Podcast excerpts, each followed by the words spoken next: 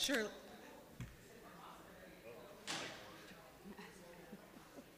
I need my panel to please be seated. Wow.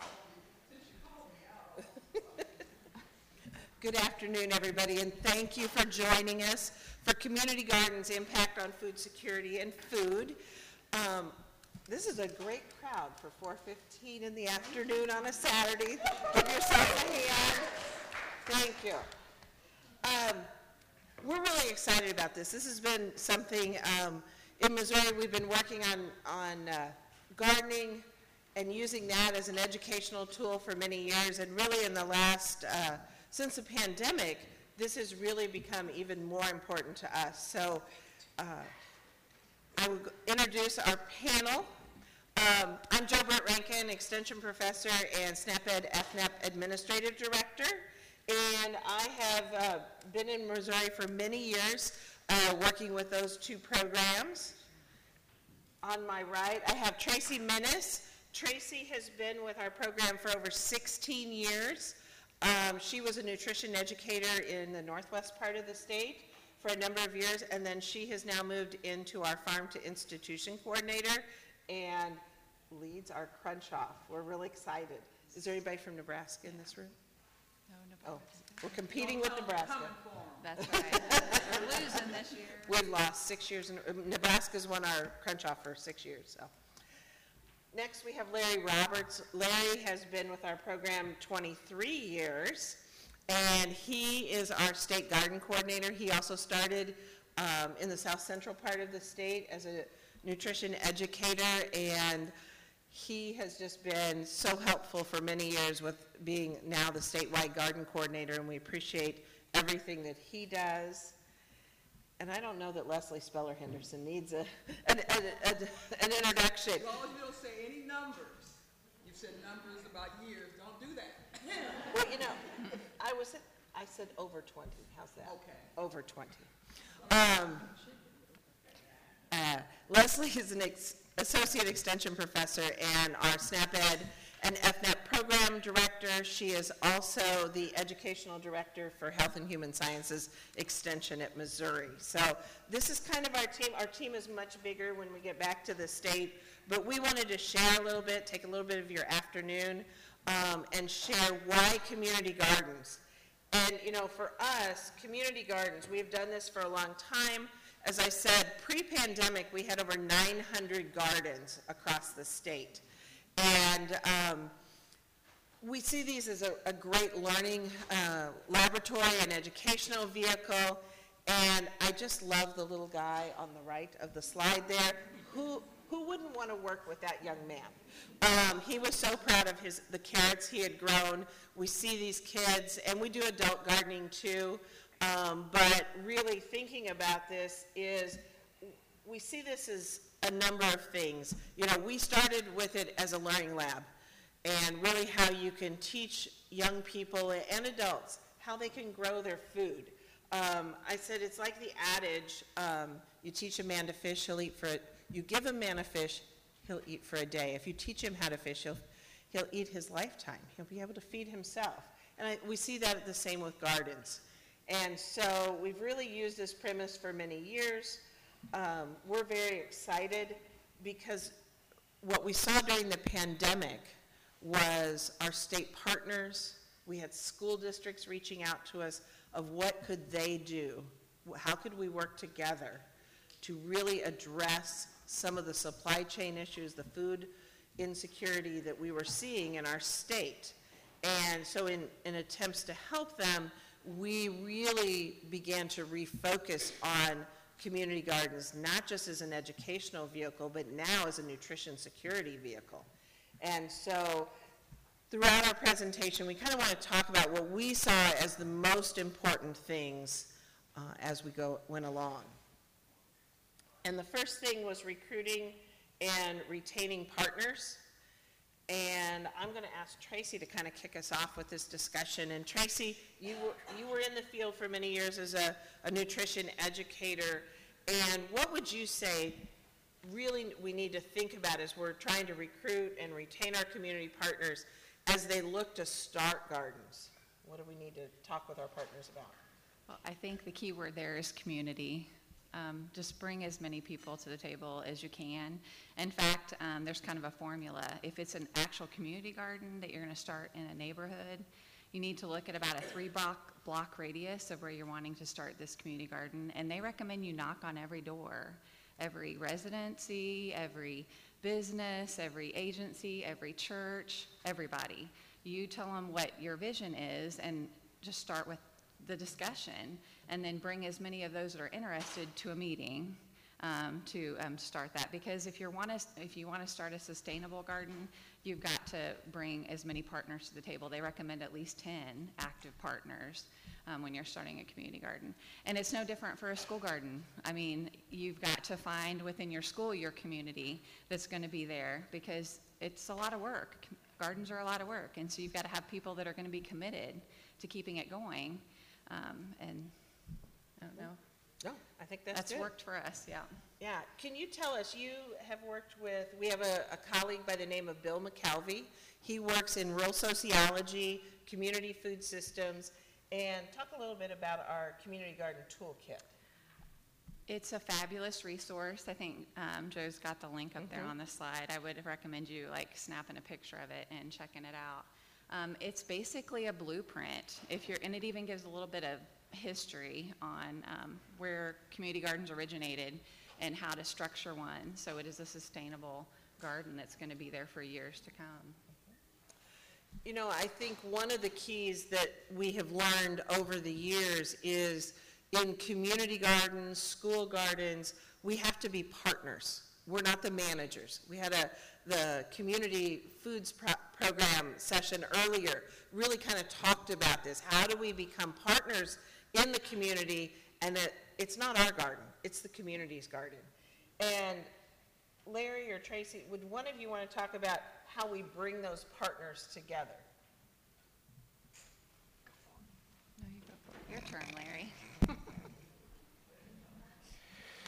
Well, the, the big thing when you're, when you're starting out with your partners is finding out, a lot of times you have folks that want a community garden, but they kind of put the cart in front of the horse.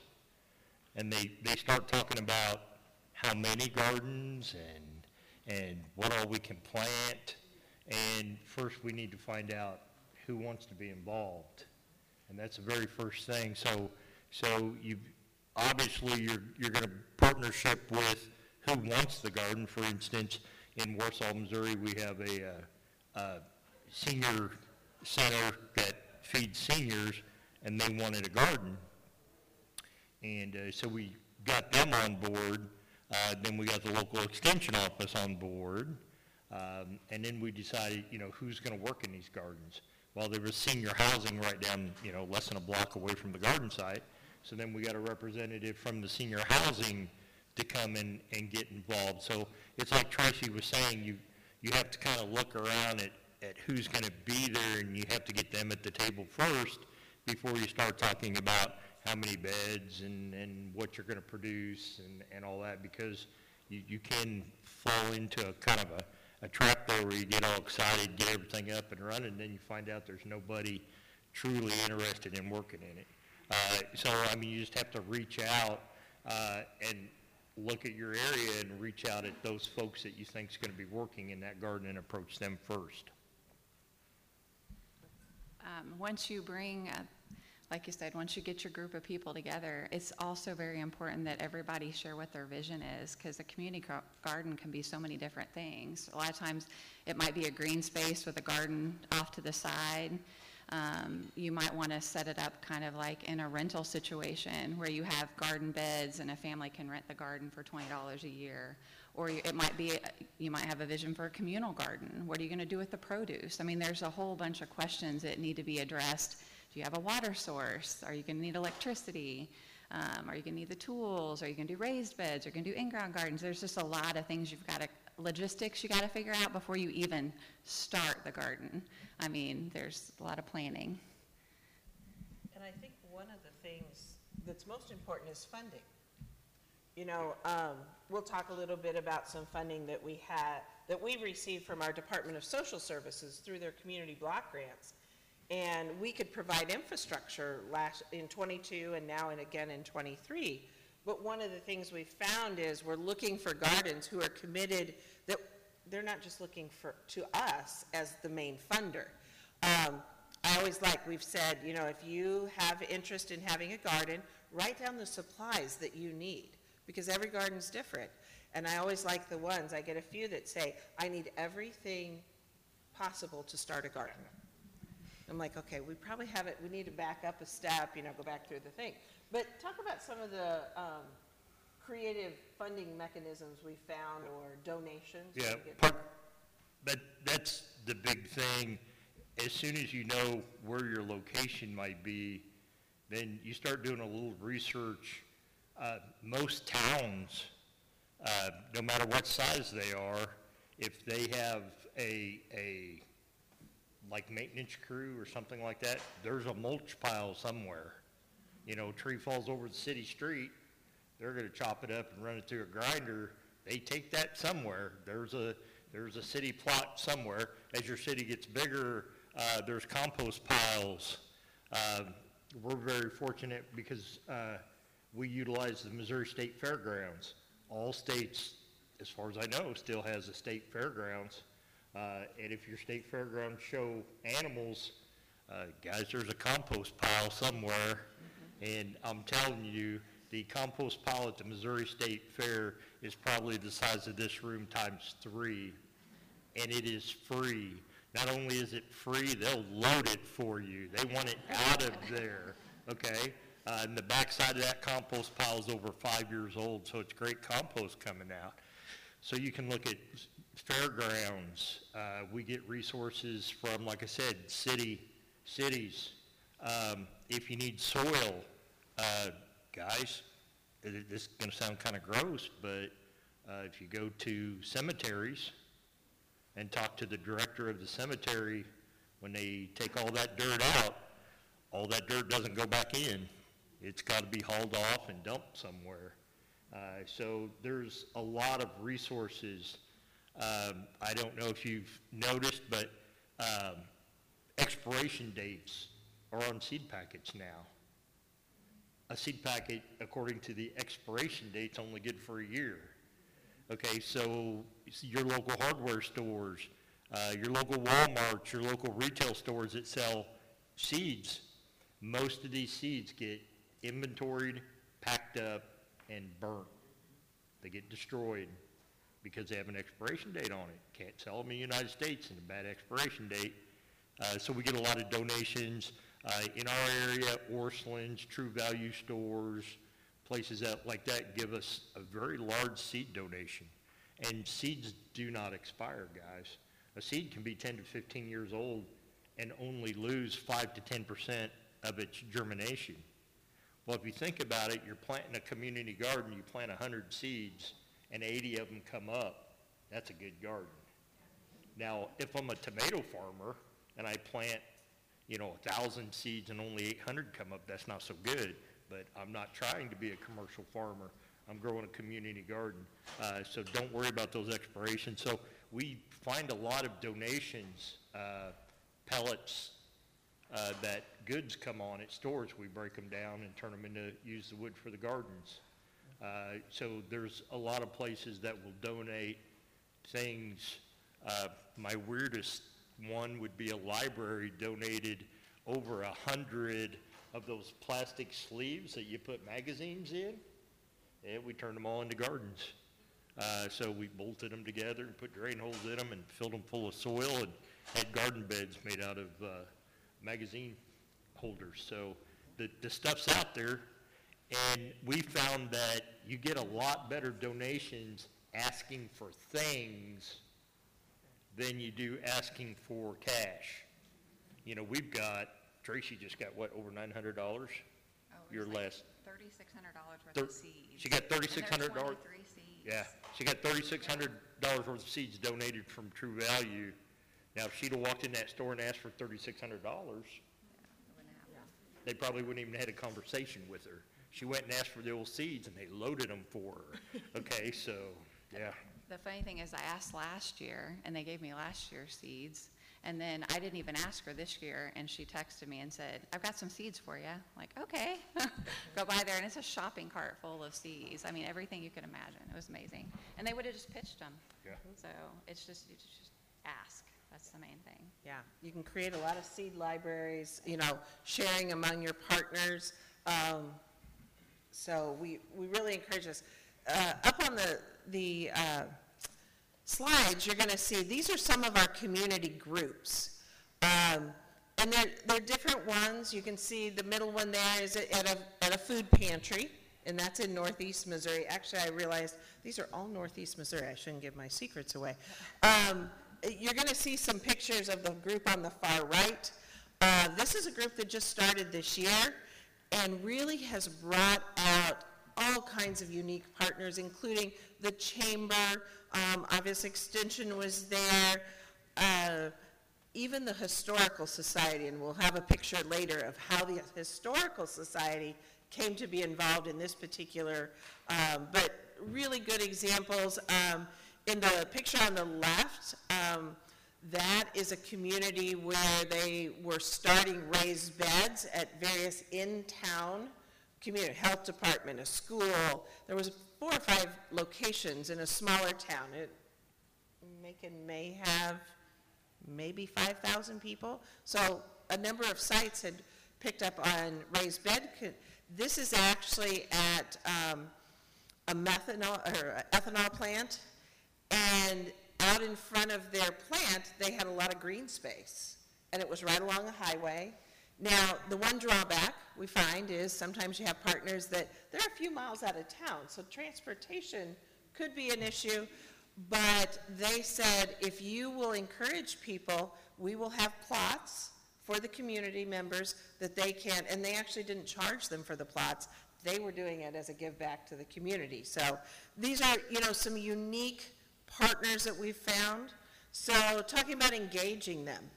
Um, how do we actively engage them? You know, what, and I think we started to kind of allude to this, but talk about how you facilitate the discussion. And it could be, what are we going to grow? Um, I'll give you an example of on our campus, this is not the way to do it. On our campus, some of our student centers decided they were going to put in some raised bed gardens. And they didn't involve the students. The students who were to get the produce were never talked to about what do we want to grow in these. It was all the staff made the decisions. And um, we had a staff member that came, and they had a, a day to harvest. Right at the end of the semester, they went to harvest all the produce, and nobody would harvest the radishes. Students didn't like radishes. They come, they have a huge container at the end of the day, and they're like, we don't know what to do with these. So you have to really engage. That was just a good example of where we didn't engage our partners, and that's a community. But thinking about um, our community partners, um, Leslie, actually, is there anything else you want to add about, you, you were more involved with the campus. What would you see from that example that maybe wasn't ideal? Or maybe there was some ideal pieces? So I'm a rock star, I need a microphone. please. So I want to say extension, and all of us who speak, always use a microphone. Don't make yourself wear your voice out when you talk. We are rock stars. We have experience, we have knowledge. Use a microphone. I don't know if anyone's ever been put in a gym to talk. A gym has no acoustics, and we try and holler over the acoustics, right? Ask your partners for their microphone, do they use a PA system? It's okay, it's okay. But what's interesting about um, being a community partner at the university, and they, and, and we want to help our students because they're not eating well and don't know what they're doing, and we can help them, and we want to do a community garden. And we're having a community garden day, and I'll get the note on Thursday to be there at Saturday from 10 to 2. So are y'all working on Saturday, and are y'all happy about it? Yes. So you can imagine me calling my educators and saying, are you available? They have a community garden. And then it's like, Leslie, can you come? Saturday from 10 to 2. do I want to give my, so, so it's that kind of thing. So it's always, so I've always, I keep on saying, let me know in enough time. I want to come, I want to partner with you. You invite me to breakfast and I come, so I can be there and you see me and know what's going on. Then you have activities and I get an invitation on Wednesday before the Saturday or Thursday before the Saturday. And as much as I talk about our programming, I'm not the program, right? I'm at the top of the program, but I want to push my people up, because I, I wouldn't have this job without my people doing what they do in the community, so I want to involve my people who are in the space. And it's hard to do, and it's hard for me to say, I'm the boss, I need you there on Saturday because they invited you, but, but invite us, right? So we're not community partners, and what are we doing? So also, I would, I would bring my dirt manager to talk about how to fill a raised bed that's the size of, of a feeding trough. And, and they're that big at the senior, at the community center, no, at the student center. How to do that. Do y'all know how to do that? Is it, is it all full of soil? I mean, we do get free stuff, which is across, what, two hours from where the university is? There's ways to fill it. And so that is where a community garden becomes more than a community garden for me. It becomes a laboratory where we teach people about growing food. Because y'all realize it's a lost art, right? How to do it. And it starts with planting it before you want to grow it. The radishes were beautiful. They were huge. I'll just leave it at that. Thank you, Joe. But, well, well, she's talking about filling, do, we have ADA gardens. They take a lot to fill them. Okay, one of the main things I fill them with is those water bottles you have sitting in front of you. We fill our gardens with empty water bottles. That's our first go-to thing. Um, and we'll fill it a quarter to halfway full of water bottles.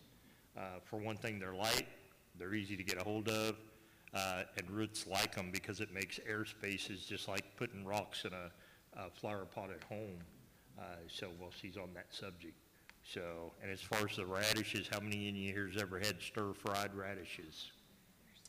I highly recommend you go home if you haven't had one and chop up some radishes and stir fry them with just a little bit of olive oil and some fresh herbs, and you will find out they don't even taste like radishes anymore because when you heat them, it changes the flavor profile in it, and you won't even notice. It won't have that radish bite to it.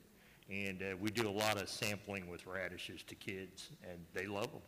So, okay. And so, yeah, yeah, yeah. And so the reason we use radishes, you know the, the germination time of a radish? 20 days, best laboratory. Kids can see it from start to, from seed to finish. And so that's, that's, that's why we have a lot of radishes.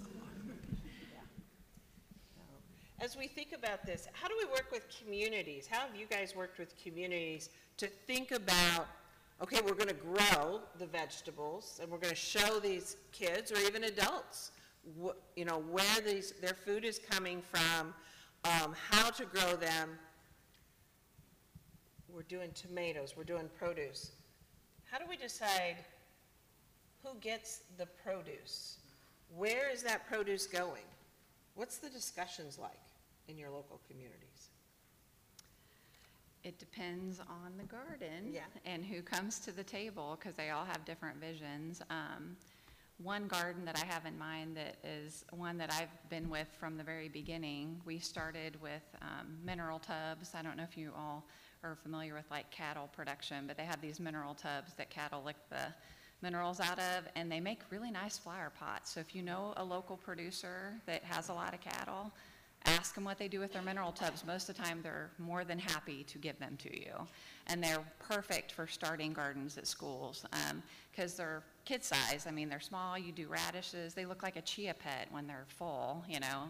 And so we started with mineral or mineral tub gardens. We had like four, and then the principal got on board, and she was all excited and showed a grant. And we put in some raised bed gardens, and our garden grew. We had some tomatoes, had some peppers. They had a lot of tomatoes and peppers through the summer, so they brought, um, just put on Facebook that they had this produce, come by the school and pick it. And so they had, you know, community members. This is a very small town. It's a pre-K through eighth grade um, rural school. And um, there are no grocery stores. There's no stores, period, other than, you know, the ag, MFA. That's it. Um, And so the, the produce was um, sent out to the community, and then, um, thanks to our garden um, block grant, uh, we were able to put in a larger garden, and now it's grown into um, this huge in-ground garden where they've got a huge pumpkin patch, they've got some watermelon, and of course, green beans and sweet corn, all the good stuff. And, um, and it's, uh, the interesting thing is we've went through, um, I've had three different principals that I've worked with at this space as well. So, um, of course, it's great to have an administrator on board when you're at um, that situation. One thing I forgot to mention was when we had the raised bed gardens, a lot of, the- we did a lot of snack tomatoes because the kids really like the snack tomatoes. And they serve those in the cafeteria. I mean, they're not hard to, to clean and put in a bowl and, and serve. Um, so they worked really well. But um, the community garden that they have now, the larger one, um, they've brought in some families that live close to the school, and they have kind of like a community garden day. The library is also open one day a week through the summer, and they work in the garden those days. They water, they weed, they do whatever they need. Um, we do have an administrator as well as a staff, a teacher on board, and um, the custodian. So that's kind of our basically everybody that we brought to the table. And it's just going, all the produce is going to the community. I mean, they pick it, they put it in a shady spot, they post it, come get it. And that way, we've got fresh produce. Um, it's accessible to everybody in the community that way, because there's a lot of, you know, um, elderly people in the community, so this gives them an opportunity, you know, to not have to drive 15 miles to a grocery store to get their produce. So it's worked out really well. What? A snack tomato? Oh, so that's like So a grape or what a snack cherry? Tomato is, Yeah. yeah. Like a grape, che- yeah, like a grape or a cherry tomato, yeah. That you snack on. Yeah, But a yeah, grape, yeah. yeah. I was sitting there thinking, does everybody know what a snack tomato? I wouldn't have called it a snack tomato. We've, we've pretty much got every scenario you can think of where the produce goes. Uh, we have schools that's taking the produce into, uh, their cafeterias. Uh, we have gardens where actually the people work working the gardens just enjoy doing it, so they make a donation to the local food pantry in the garden's name, and it goes out to the food pantry. We actually have gardens at food pantries where the produce goes back into the food pantry. Uh, We have a school in Climax Springs, Missouri. The school is 300 students, K through 12. Okay, now you think about it, you know, in Missouri, the school is funded by bonds and how much the community takes in. A school of 300 is not taking in a lot of money. Uh, So pretty much the teachers are also our clients as far as the SNAP program. Um, And they actually keep the garden going in the summertime. Uh, We do adult classes in the summertime at that school uh, using the same gardens that the, we taught the kids in. So during the school year, the produce goes into the cafeteria, and during the summertime, we teach with the adults, the teachers, janitors, maintenance folks, bus drivers, and they all come out to the gardens in the afternoons, and they, we give an adult class, and they take the produce home with them. Uh, So about every scenario you can think of, um, one big hurdle we had to get over is, have you ever heard a school tell you they can't use produce out of a garden because it's not USDA inspected? How many people's ever heard that before? Okay? Guys, we've worked with the USDA and the state health department in the state of Missouri. When you go to buy your head of lettuce or your tomatoes, I don't care what grocery store you're at, they are not USDA inspected okay? The USDA does not inspect food until the manufacturer starts to wash it, chop it, and package it. No food going into that school, if they're buying a case of tomatoes, it has not been USDA inspected, and it doesn't need to be. It just needs to be properly washed, like the health department wants you to. So schools in any state in the United States, uh, unless they have their own state health department regulation, there is no USDA regulation saying that fresh produce can't go into a school and be used.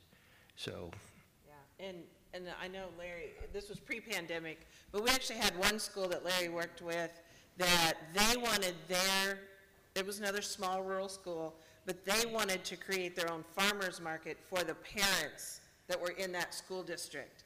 And they wanted to take it a step farther, they wanted to be able to accept SNAP. And so Larry worked really closely we, with Department of Social Services on how do they, how do they get an EBT card reader?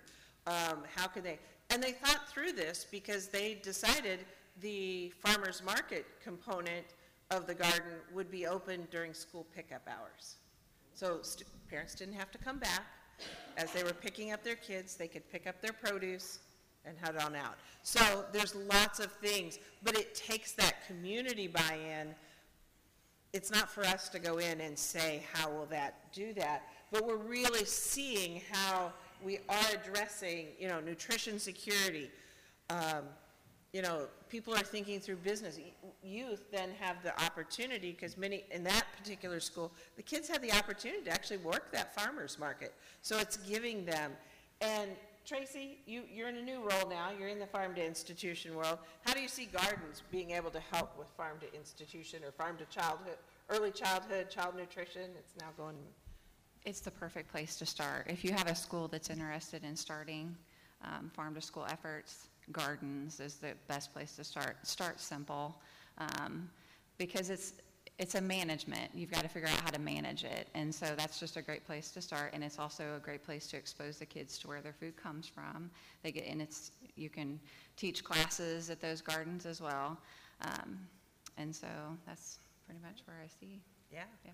And I, I switched the slide here to some of our, our gardens where we're really engaging and thinking about the planning.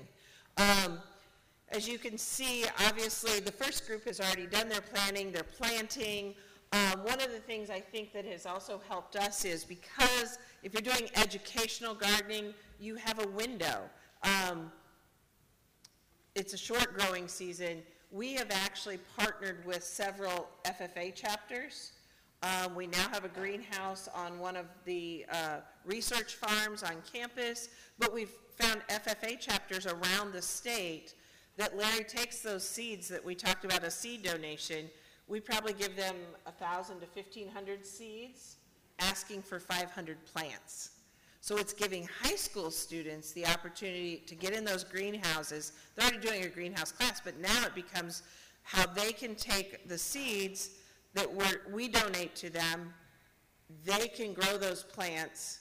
We get 500 of them. They have somewhere between 500 and 1,000 plants that then if they do a local plant sale, they may put it into another community garden.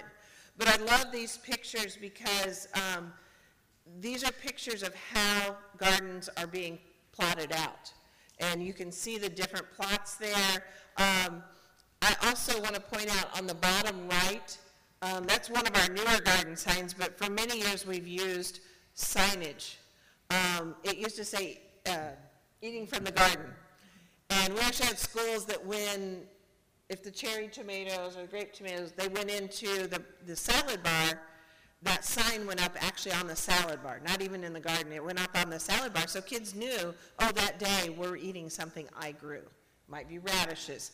Um, now, we also provide these signs where we can kind of, um, people can know that they're, they're, it's a community garden. We, we try to, yes, we want them to know they're also working with Extension because everybody tells us we're the best kept secret. But, uh, you know, we're, we're trying to bring people in to see what we're doing. And Leslie, I think you're the one that really talks about this well and talks about community gardens as the learning laboratory. Talk about how we do the education component. And, and I love her line, and I've started using this, put their hands in it. So you want to talk to us a little bit about putting your hands into it? Yeah, so putting, putting their hands in it comes from words don't teach. And all of us have been in situations where we've been sitting and listening and listening and words don't teach you. But once you do it, you get it.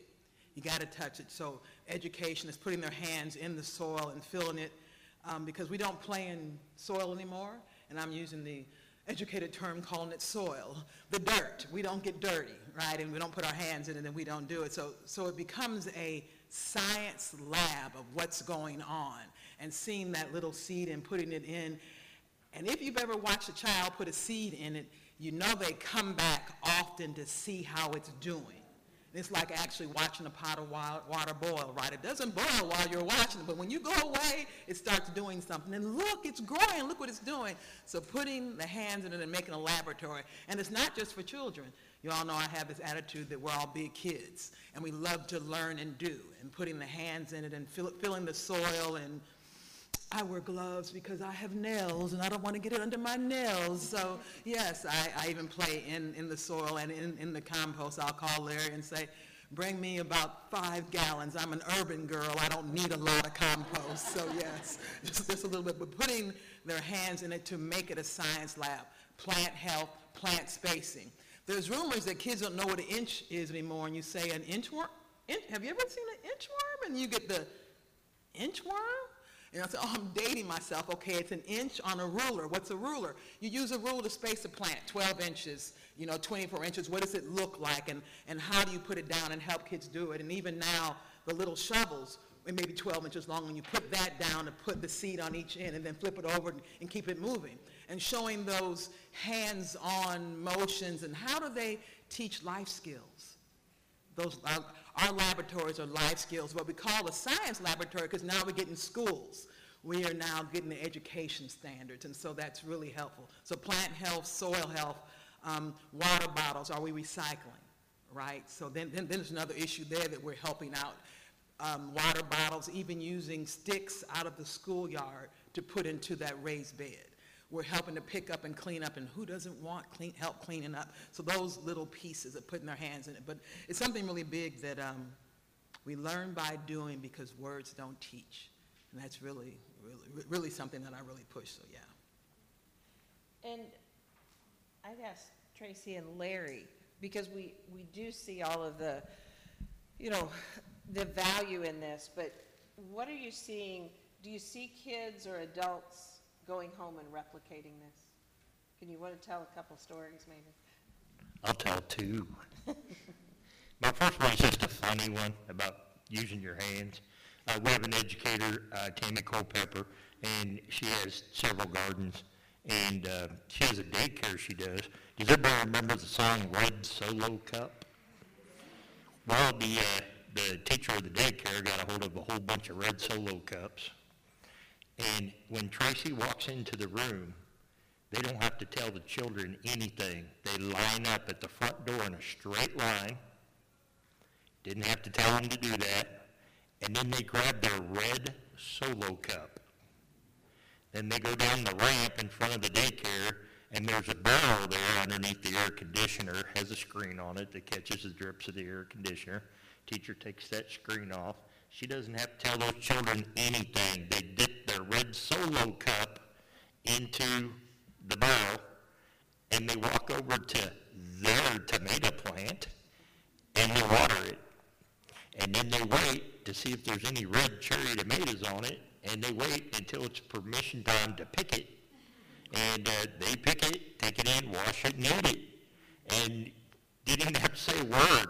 They're so excited about taking their red solo cup and dipping their water and watering their plant. Of course, they did the whole thing. They planted the plant. You know, they got the soil ready. You know, we have students do everything, even in daycares. Uh, so that's that's always fun to watch it when you see young kids get that excited. Now, how many kids daycare age is willing to grab a cherry tomato and pop it in their mouth, no questions asked, and, and eat it up, you know, without a battle? But they all do you know, because they, they grew it. So uh, one of my biggest things is when I was doing that Climax Spring School, uh, we had uh, six four by eight gardens, and uh, we were planting the gardens, and I had a girl in the fourth grade, and uh, when, after we planted the garden, if there was any seeds left over, she would ask me if she could have it. I said, all right, no problem. So I'd give her those seeds. Well, later on, after the class and we were doing produce, I had found out she actually took some pictures and showed me. She went home and told her father what she was doing in class, and he built her a four by eight garden. Okay? So everything we did that day, she went home that night and did it again in her four by eight garden. So her four by eight garden looked just like our four by eight garden at the school. Guys, out of four four by eight gardens that year, we produced, I am not exaggerating, two hundred and fifteen gallon Ziploc bags of leaf lettuce. Stuffed as full as you could get it. Now think about how much those bags cost at Walmart. That's about the size they are. They're about a gallon bag. Okay, so if you put a dollar value on that, that comes pretty high. And the cafeteria was starting to get tired of lettuce. We ended up sending home two bags of lettuce to every teacher, every staff member, and every principal of that school. And they took home two and the rest went to school cafeteria. Uh, but that young lady, she was just doing this on her own. She had talked her dad into it, uh, lived in a rural area. You know, a lot of times we think kids in a rural area, they already know how to garden. Well, chances are they don't, because they probably moved to the rural area because it's a cheaper living. They probably found a house that was cheaper to rent out in the country or to purchase. And so just because they live in the country doesn't mean they know how to, to be gardeners. And uh, so she, she did an excellent job. And like I said, she showed me pictures and she was really excited. But we had a lot of success at that little school. Uh, so you can make a big impact with a very little project. Doesn't have to be 20 raised beds, doesn't have to be 200 people participating. You can start very slow.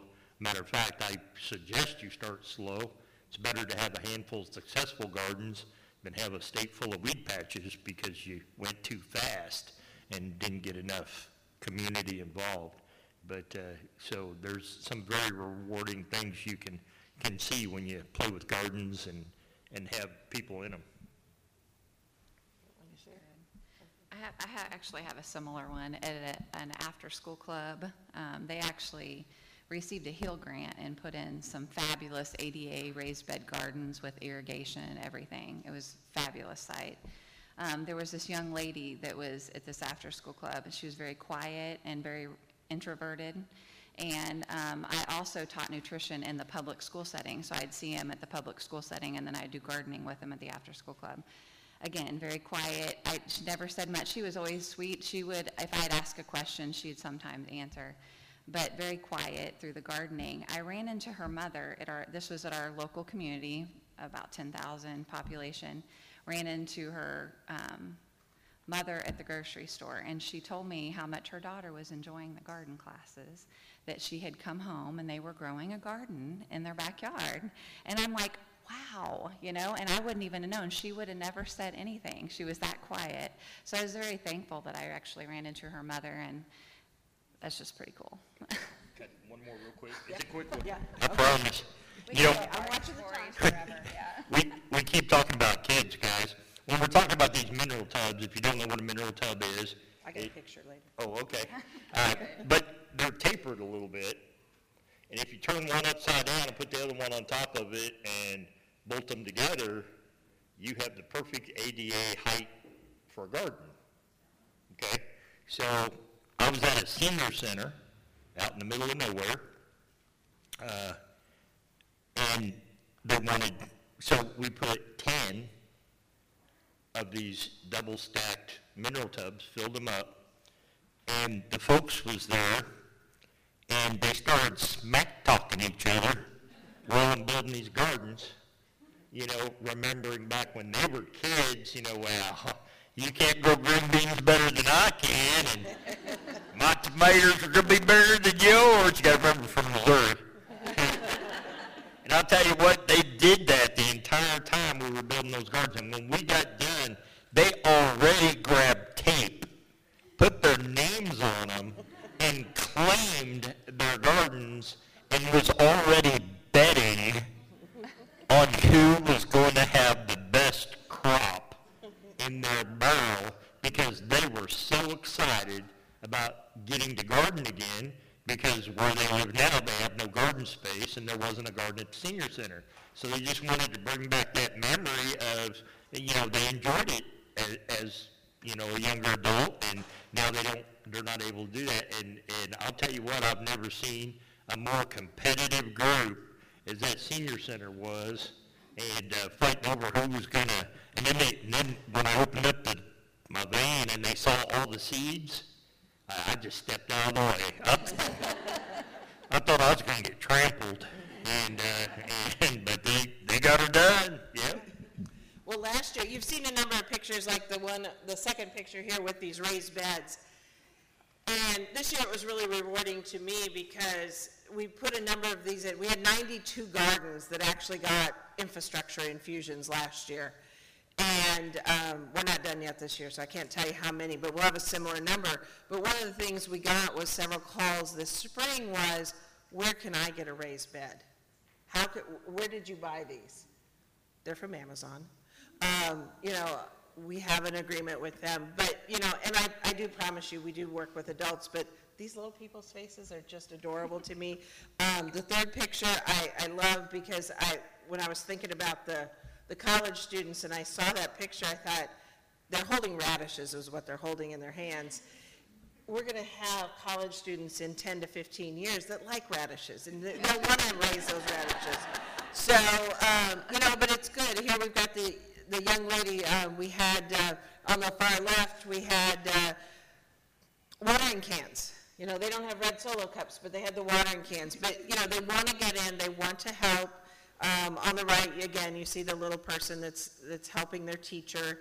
Um, and that's what it's about. It's also this intergenerational. So we're talking not only about nutrition security and overall health, because we've got physical activity involved. We talk about economics. Um, you know, if they're learning how to garden, they may grow up and have enough that they can then go to a farmer's market and they can sell. You know, I think one of the things that we all want to talk about, and you've heard these folks talking about, is being creative. And I may not have, now that I said I had a picture of a mineral tub, a mineral tub would be a, it's bigger than the tubs you see there on the left. Um, those are the plastic ones with the, kind of like a garden tub, you can see there.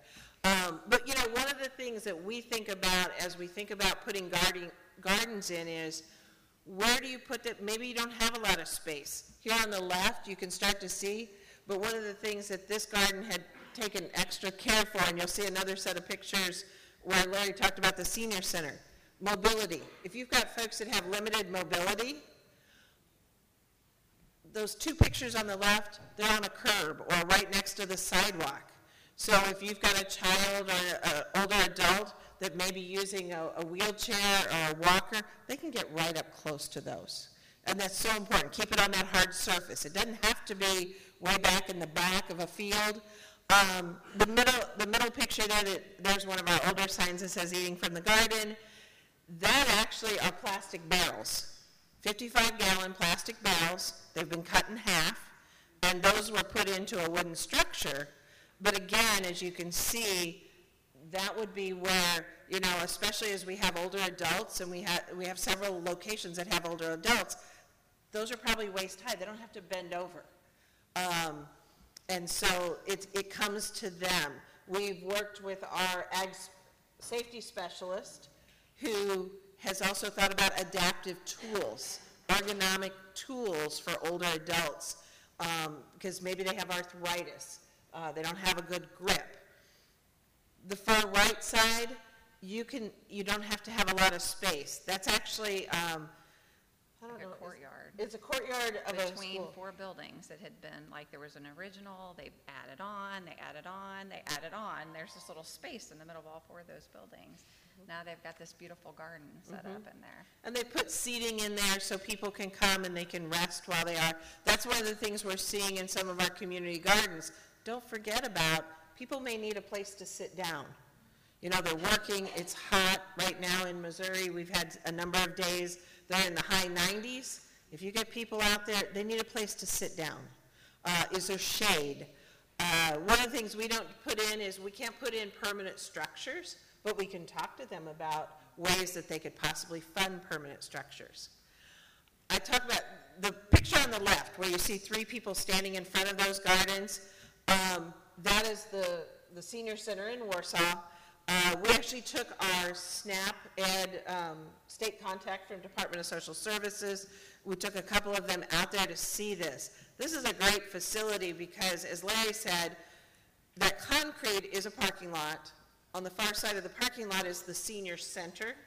They're using produce out of those beds now in that senior center. Um, they also then would be, if you went to the end, there's senior housing that's just out of sight on, on that picture as well. But there's senior housing, senior apartments. Those seniors can also come and uh, they, they allocated a half a bed to them. It was really interesting the day we were there because I think they have six beds in that row. They also have the tool shed. And a number of people, we have to think about this. Where do you keep those garden tools? You can't just let them sit out. So many of them have put in this. We have asked them to have um, a record. They keep a clipboard so people can say, I, I harvested 20 pounds. We put a scale there so they know exactly how much they're harvesting. Um, it's interesting, behind that shed is probably another space for probably another six beds. And while we were there that day, the residents and the seniors are like, are you going to have more funding? Can we put another six in? And the, and the director's like, well, let's slow down. They're like, oh, no, no, no. We've already spoken for these. We're going. And so they were so excited. They want to go on and start to expand. And, you know, to us, that's really exciting because it's the community that has led this. Um, yes, we go out, we teach classes there, but they're the ones that are growing this. You know, they were showing us, they were so proud to say, oh, well, this is my bed and this is what I'm producing. I'm not sure how one gentleman got three beds, but uh, he was very excited. He's also very motivated. Yeah, very motivated. Um, on the far right, you can see they didn't have enough soil to finish off their, um, their final bed. And I love this because they grew lettuce just in the bags. They split the bags open, they planted the lettuce. Um, they didn't have enough to put the whole, but you know, hopefully next spring that'll be another full bed because you can see in the back that those beds were full. Here was a way that they could also grow their lettuce. And we've had schools that have done this. We've had schools that have bought hydroponic gardens to, for indoors so they could go year round. The picture in the middle, I, I, I saved it. That was, I mentioned a group from Moberly. They had, that was the early group of partners that had about 15 people there. And I said even the Historic Society got involved. This is brand new this year. This is a 2023 garden. They were ones that had a lot of the, the posters as well. It's interesting, in the back of that picture, kind of toward the left, you see about three people looking around an area that's taped off. And I want to share this because sometimes you, you don't know what you're going to find. This was an empty lot. It was behind this where this concrete was, you can see in the front. If you'd have went back a little farther, there was an old hospital on that site. And this was the grass in front of the hospital. Hospital's long gone. Um, what you can't see on the right side is another vacant lot. After they started this one, the, the church that owns this got so excited. They said, Can we put in seated areas? Maybe we can add more gardens. But then the area on the left that's taped off, as they went to till up and create more gardens because this first plot sold out, it was $10 a plot, um, they hit concrete. And they weren't sure. And the person that was doing it said, oh, I'll just come in and we'll, we'll just remove it. And they got to look and he's like, I can't take this out.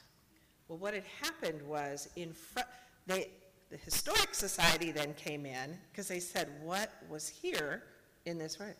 They found the plans. There is a historic koi pond that is over five feet deep with concrete. And uh, we're talking thick concrete.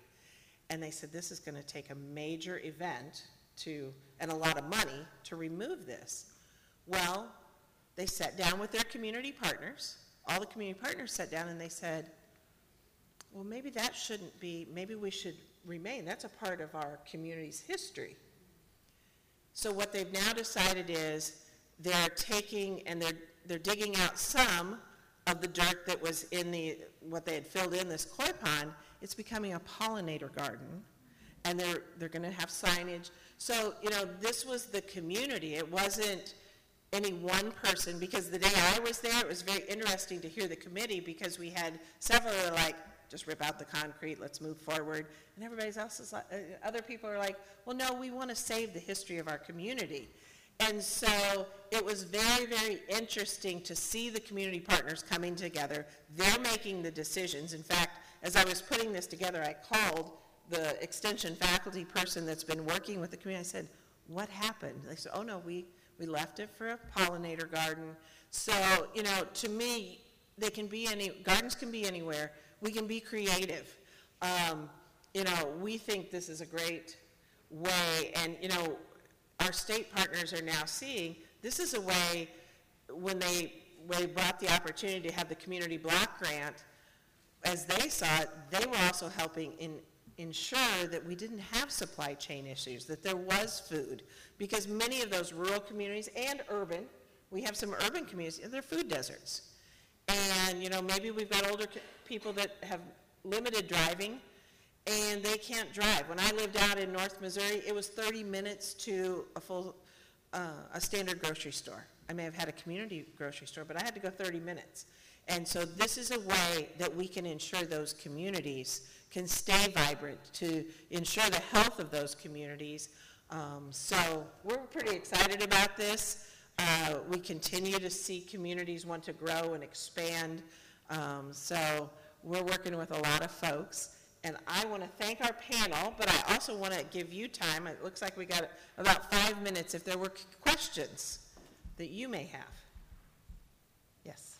Hi, um, so I have uh, a public horticulture background, and I'm really interested uh, to use community gardens as like an intervention for people's health. So this was really wonderful to listen to and hear y'all speak. One of the questions that I've had in my own experiences working with school gardens and community gardens is uh, we don't necessarily always have plans for transitions for you know those schools and for those like administrators you know, uh, compared to like maybe extension where there's a little bit more process for, you know, this person's gonna take over this role, but, you know, when it comes to a school, maybe like a teacher or an administrator is like solely in charge of this one aspect, and then nobody else can take or step up to that role.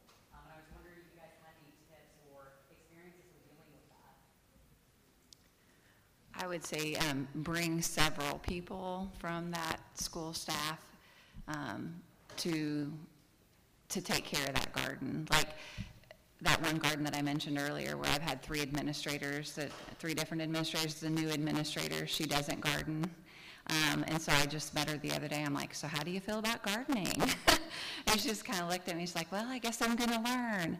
But there's also um, the librarian on staff that is helping with the garden and the custodian on staff that's helping with the garden. So just pull more people in. So that way, if you do, you know, if one moves on, then you've got somebody else in place. So, And also, that, you know, we teach a curriculum to the kids too at the gardens, and that meets some of the standards of the school that they have to teach. So, you know, we have science teachers that are in charge of the gardens because we end up teaching the plant science part. They don't have to, but they want to be involved anyway. Um, we have school nurses that are in charge of some of the school gardens because they have a health initiative at the school. And so they're really excited about being in charge of the school gardens. Um, so we also have, uh, boy, sorry, I just lost it there for a minute. I was trying to think of, but find out, you know, oh, uh, the director of the cafeteria. I have a director of the cafeteria at one of the schools that's in charge of the school garden, and in return, she wants herbs and eh, eh, planted in the garden so they can use it in school cafeteria. And in school cafeteria, sometimes they have funding that they can help pay for some things too. So you, you find somebody, you know, maybe it is the teacher of the class that's doing it, that wants to do it, but maybe, like I said, maybe there's a school nurse or high school science teacher or FFA teacher. So you find out who, who we're scratching their back because we're doing the curriculum, but who also likes doing gardening. So So you, you can draw from, just look at a wide view of the school and draw different people in. Yeah, I would say, we actually had one uh, school food service that, as summer school was going on, so you've got fewer teachers there, they paid their school staff, their, their dining staff, to, they could have a half hour a day. And it didn't have to be all of them, it was one a day, went out, and so they got an extra half hour of pay. Um, Some schools have done custodians, have been able to, to go out and maintain. I was at uh, a school recently, and science teacher had taken on the garden. They started out, it was the science club, and now they've actually created a, a class, and it's a junior high class, where kids can take, their science is actually being in the garden. So that's their club. And the principal told me it's now standing room only. So there was one other question. Yeah. This is so beautiful, uh, really exciting work that they're doing. I'm just curious, um, you can tell me a little bit about like, you know, the actual food insecurity changes. Have you seen that? Like, are, or are you evaluating that? And, uh, Yeah. Um, I would say right now, it's more anecdotal, and that's an area we need to be focusing on more. We focus more on increased production, amount of pounds going into communities. Um, uh, Kim Keller and I have had the discussions of, are- is there a way to begin doing even qualitative work? You know, interviewing participants, seeing what the, the impact with that, that has been. So there, it's still room to grow. Uh, We're still working on that, but that's been really exciting for us, so. I want to thank you again. We went two minutes over. I apologize. We- Um, But, Just for her question there, we also supply scales. Oh, yeah. But she talked about that just a little bit. We supply scales to all the community gardens and to our educators, and we weigh the produce. Um, so we can come up, uh, now we, during COVID and, and for a few years, we didn't weigh. Uh, but our last year that we weighed, I believe it was 56, 56,000 pounds of produce came out of the, our gardens in the state of Missouri. That, like I said, it went from everywhere from school cafeterias to food banks and home to clients. and I will tell you, I think one of the things, when you do weigh the produce, and sometimes that's, an administrator, a policymaker can understand pounds of tomatoes or pounds of radishes, but when you put a retail value, we took and we did a retail value, and then that really gets their attention. Oh, that is a lot of money, you know, so that's huge for us, so. Yeah. so-